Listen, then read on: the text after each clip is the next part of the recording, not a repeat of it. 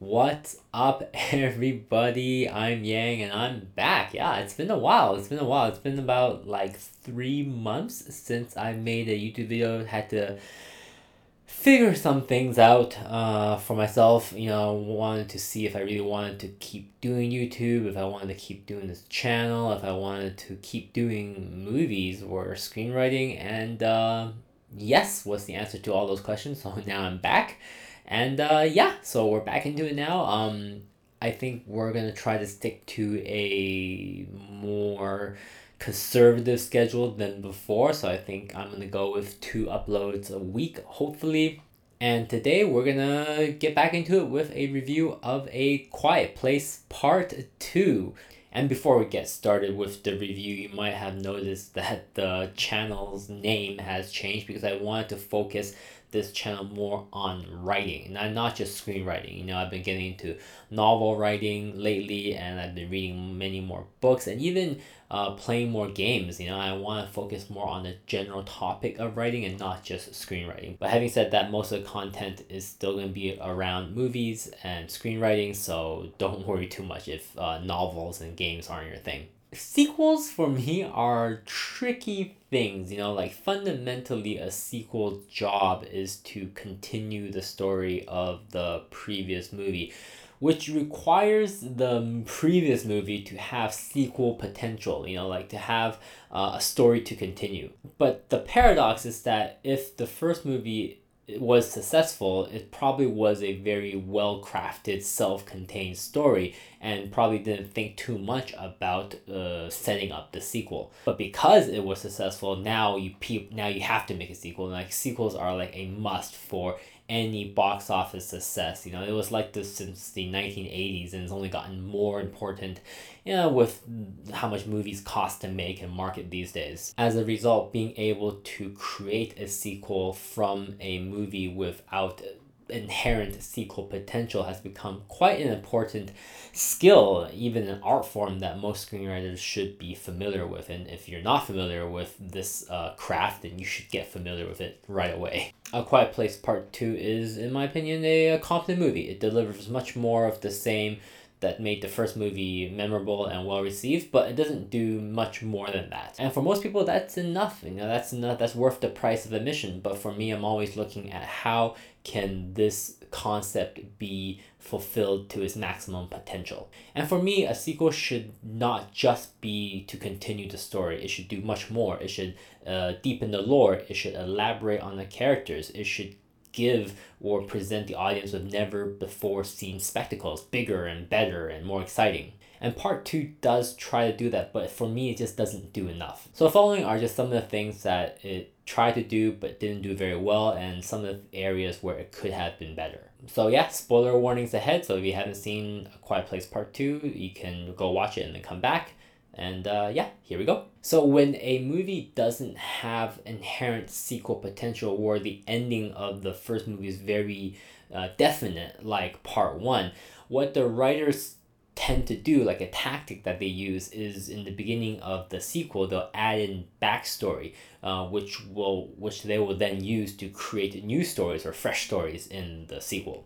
And this is what part two does. It starts off with an opening of when the monsters first arrived on Earth or the planet or the or the village or the town, and then we get to see this this new character being presented, Emmett, played by Cillian Murphy, who is the new male lead and the central figure of the sequel. And then and you get the sense that the sequel will be around this character. This is a generally accepted practice and commonly used, and audiences, you know, accept it. But one of the things that writers need to worry about is retconning the first movie.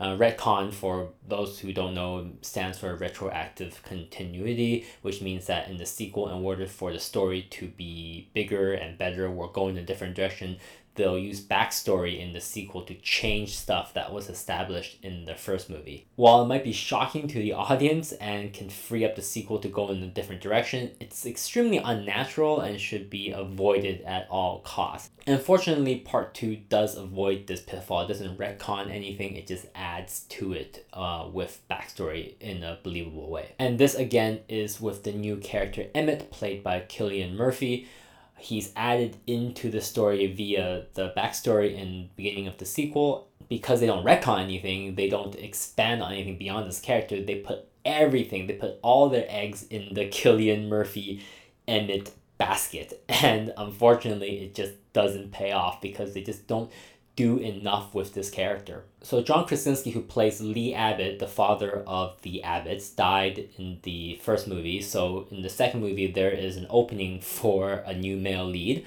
And Emmett, who is that male lead, had a number of options that he could have taken uh, when interacting with the Abbotts. The central idea of Emmett is that he's trying to replace Lee. We know this because Regan Abbott, the daughter of the Abbotts, uh, stresses a couple times or three times um, that uh, Emmett is nothing like her father, that he's not the man that Lee was, you know, all that stuff, right? So there's this idea that Emmett is supposed to be a replacement for Lee, and then Regan's not happy about it.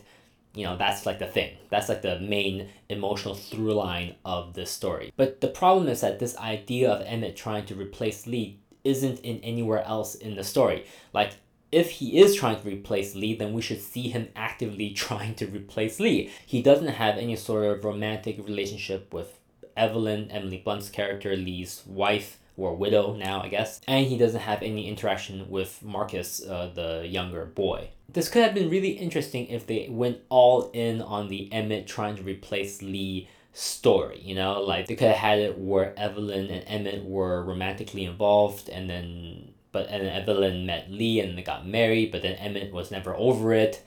You know, he was always in love with Evelyn. He's been trying to like get with her ever since. You know, there could have been a thing where like uh, Marcus, their younger son, is really Emmett and Evelyn's son. You know, that could have been an interesting dynamic. You know, and there were just plenty of choices that could have pushed this idea of Emmett trying to replace Lee further and make it the main emotional arc of the story.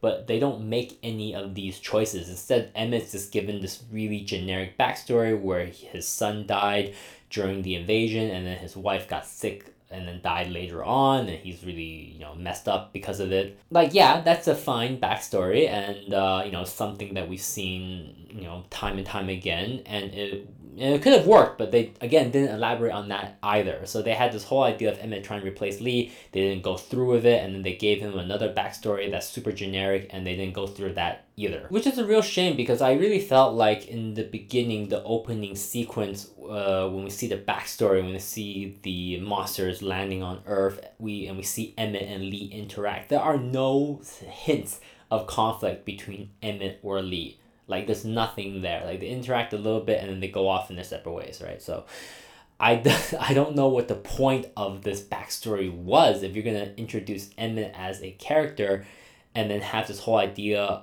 of of of Regan pissed off because she thinks that Emmett is trying to replace her father, then we should see why she would believe Emmett is trying to replace her father. Like there's and there's and to not have that in the movie, but then present it through Regan's dialogue with Emmett is really confusing and really frustrating. And it, for me, it just felt like they just missed the boat on that. So that's the biggest problem with the sequel, like the emotional through line, right? Uh, the other one is just the monsters themselves. Um, most of the time, monster movies, when they make a sequel, you gotta give the monsters a buff. You gotta make them stronger. You gotta make them different, you know, or make them more. By the end of the first movie, Regan discovered that her hearing aid can be used as a weapon to cause the monsters to expose the flesh behind their head. Um, and that's how they killed the monsters in the first movie, right? And the second movie is the same. Part two is still that. It's still the hearing aid as a weapon. Now they want to find a radio station to amplify the signal. Yeah, the problem is that then what I'm watching in the second movie is the same thing as the first movie. Like the monsters haven't gotten smarter, they haven't gotten deadlier, uh, and it doesn't force the humans, uh, the main characters, to come up with new ways of fighting them. It's they're just fighting them the same way they fought them in the first movie. Again, the moment to moment scares, the sequences, the crafting of the scenes, still good. Uh, very exciting, very scary, very tense but it's not new and it feels stale, right? So generally when you're writing a monster movie sequel, you need to give the monsters a buff. Like you need to give them something else.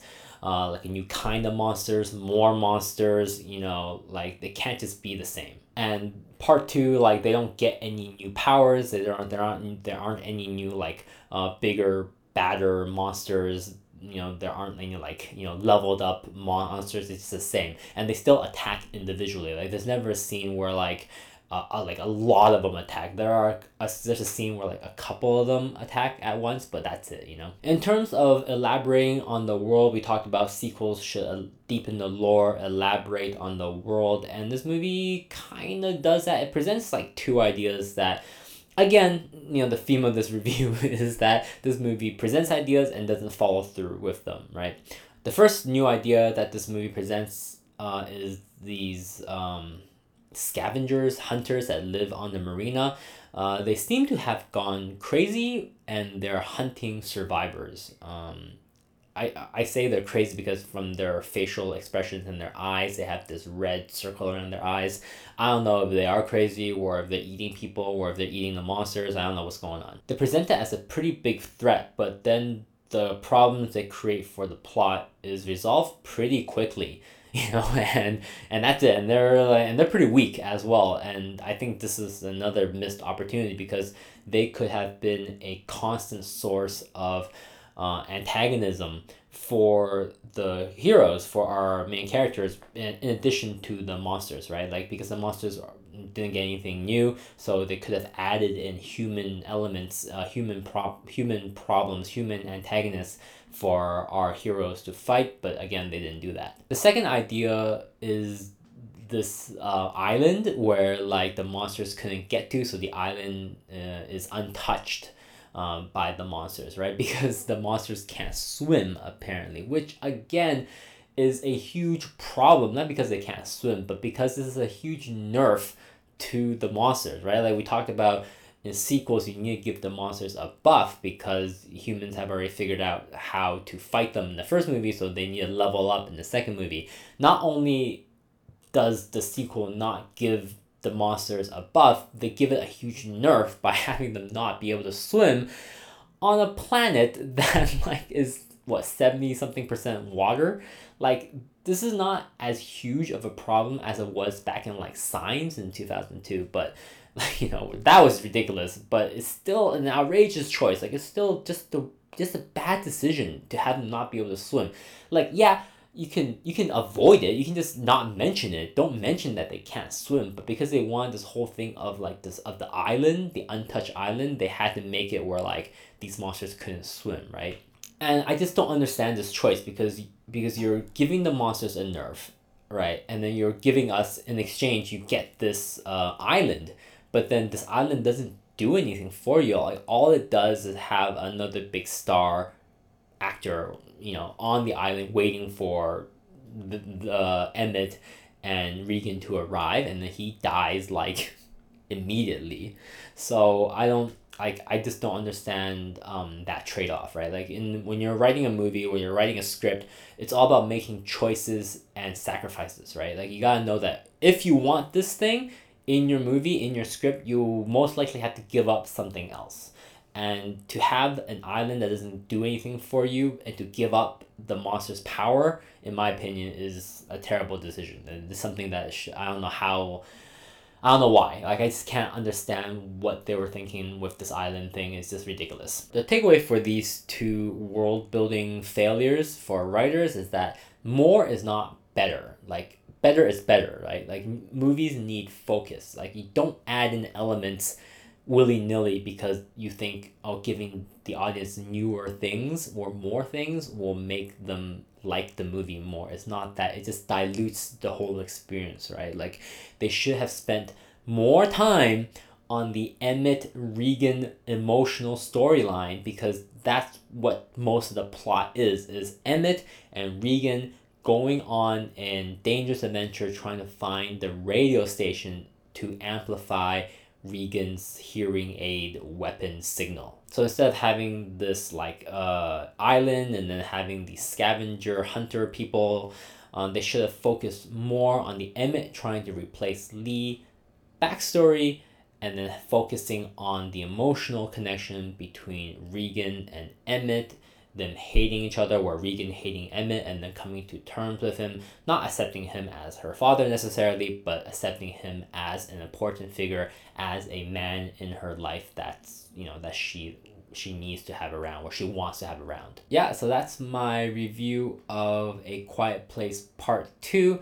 Overall, good experience, lots of fun, more of the same from the first one. So if you're just looking to have a good time in the theaters or watching at home, you know, you want a good scare, want some good uh, intense scenes, good sequences, yeah, this movie is fine. Already part three is greenlit, so, you know, obviously people like this uh, IP, they like this uh, world, these characters, the story. Um, so hopefully in the next sequel, they will uh, do more of what we talked about here. All right, guys. So until next time, I will see you later.